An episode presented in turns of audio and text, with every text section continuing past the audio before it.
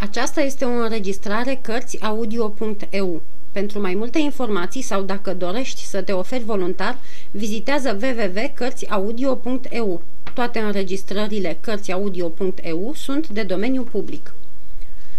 Capitolul 43 Hanul la porumbarul roșu Proaspăt sosit, regele, care ardea de nerăbdare să dea piept cu dușmanul și care, mai îndreptățit decât cardinalul, împărtășea ura acestuia împotriva lui Buckingham, hotărâ să ia toate măsurile, întâi pentru a izgoni pe englezi din insulare, apoi pentru a grăbi asediul orașului La Rochelle. Dar, vrând nevrând, trebuia să întârzie din cauza dezbinărilor ivite între domnii Bassompierre și Schomberg, pe de o parte, iar de cealaltă ducele d'Angoulême. Domnii de Bassompierre și Schomberg erau mareșalii Franței și fiecare își cerea dreptul de a comanda oștirea de subordinele regelui. De teamă însă că Bassompierre, rămas hugenot în adâncul inimii, să nu ia prea cu încetișorul pe englezi și pe apărătorii orașului, frați de-ai lui într-o credință, cardinalul îl oblăduia pe ducele d'Angulem, pe care regele îl și numise locotenent general din îndemnul eminenței sale. Astfel fiind, pentru ca nu cumva domnii de Bassompierre și Schomberg să părăsească oștirea, li se încredință fiecăruia în parte câte un comandament deosebit. Bassompierre își avea cartierul său în nordul orașului de la Leu până la Dompierre. Ducele d'Angulem l-a răsărit de la Dompierre până la Perigny și domnul de Schomberg la sud de la Perigny până la Angutin. Reședința fratelui regelui era la Dompierre. Reședința regelui era când la Etre, când la, la Jari. În sfârșit, reședința cardinalului se afla pe dâmburile nisipoase de lângă podul la Pierre, într-o căsuță lipsită de orice fel de întărituri. În felul acesta, fratele regelui îl supraveghea pe Bassompierre, regele pe ducele d'Angulem, iar cardinalul pe domnul de Schomberg.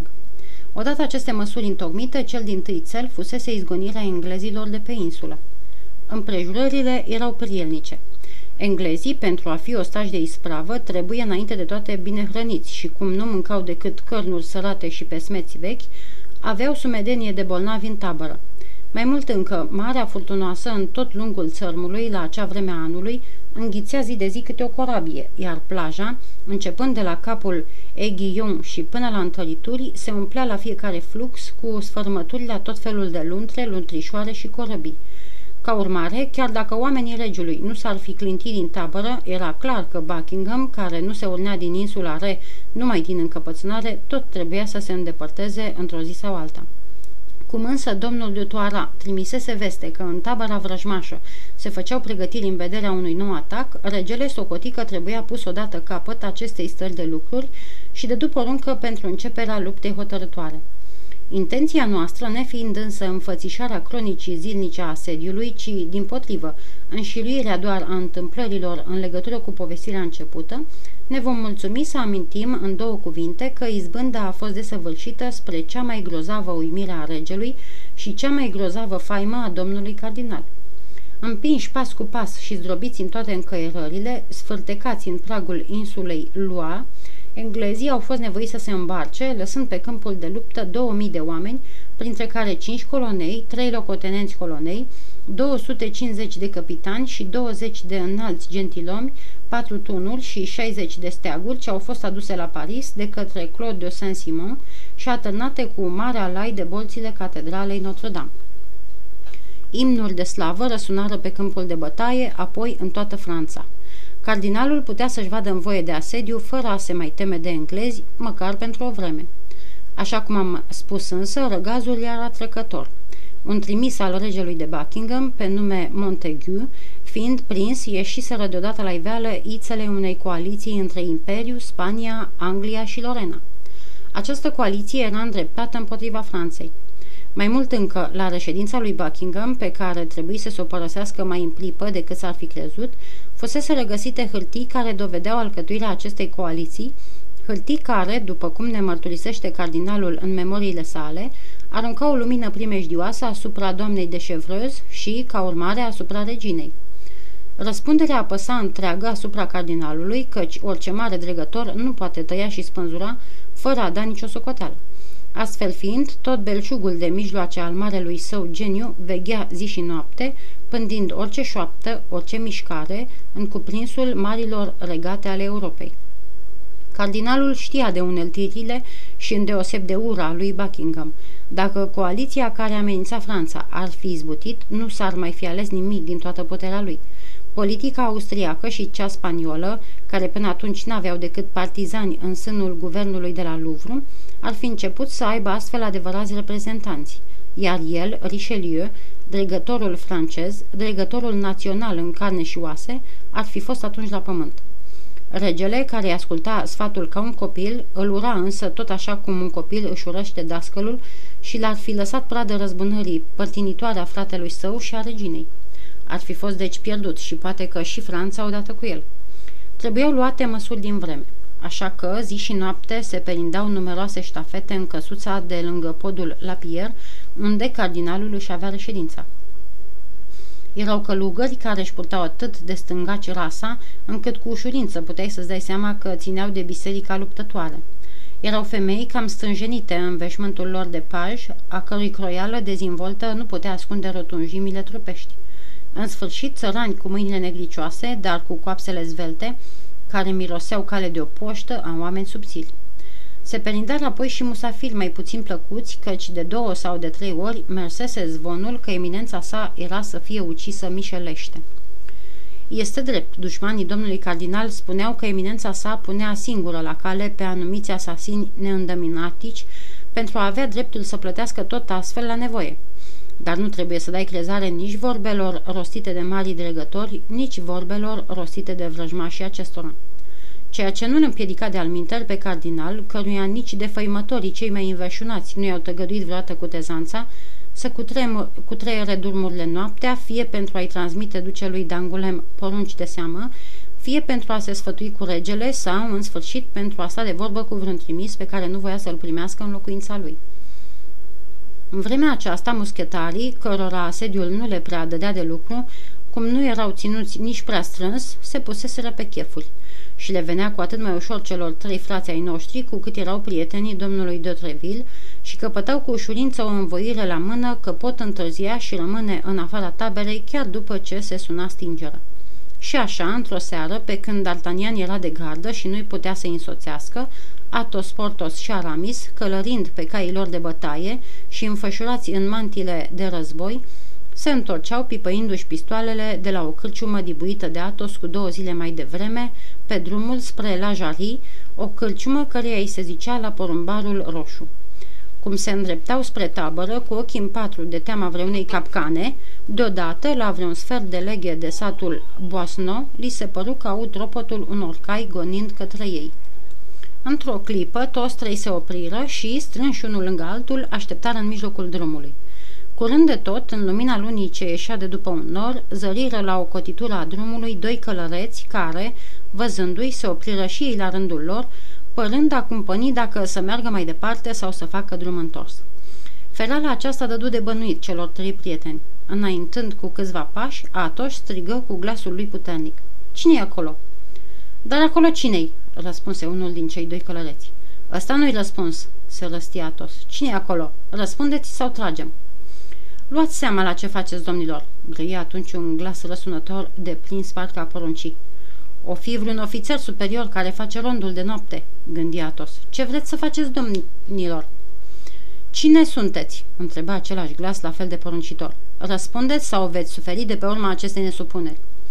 Muschetarii regelui, răspunse Atos din ce în ce mai încredințat că cel care întrebea avea dreptul să o facă. Din care companie? Compania de Treville. Înaintați la ordin și spuneți ce căutați aici la ora aceasta. Toți trei și înaintară ceva mai sfioși, căci cu toții erau acum încredințați că cel cu pricina era mai tare decât ei. Îi lăsară de al lui Atos grija de a răspunde. Unul din cei doi călăreți, și anume cel care vorbise în urmă, se afla la zece pași înaintea celuilalt. Făcând semn lui Portos și lui Aramis să rămână și ei la câțiva pași departare, Atos înaintă singur.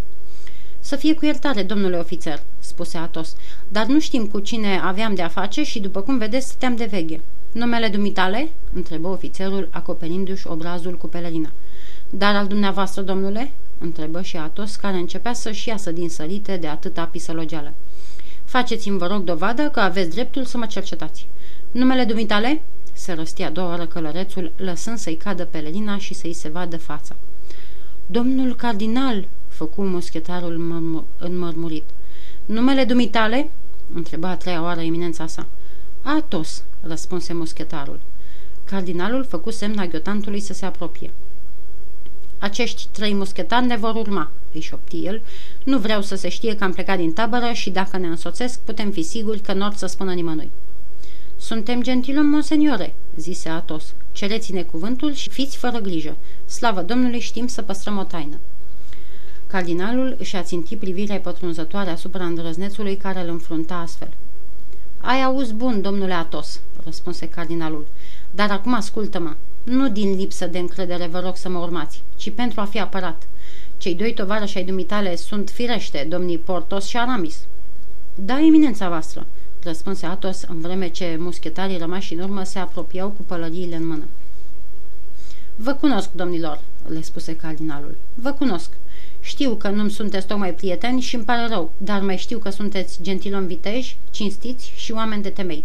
Așadar, fii bun, domnule Atos, și însoțește-mă împreună cu prietenii dumitale. Voi avea astfel un alai la care ar răvni și majestatea sa dacă ne-ar întâlni. Cei trei muschetari se aplecară până peste grumazul cailor. Pe cinstea mea, deschise vorba Atos, eminența voastră are dreptate când dorește să o însoțim. Am întâlnit pe drum niște bezmetici, cu patru din ei am și avut o ciocnire la porumbalul roșu. O ciocnire? Și pentru ce, domnilor? întrebă cardinalul. Știți că nu-mi plac ciocnirile, nu-i așa, coștiți? Tocmai de aceea am cinstea să înștiințez pe eminența voastră de cele întâmplate, căci ar putea să afle ceva de la alții și, întemeindu-se pe mărturii mincinoase, să creadă că suntem vinovați. Și cum s-a sfârșit gâlceava?" întrebă cardinalul încruntând din sprâncene.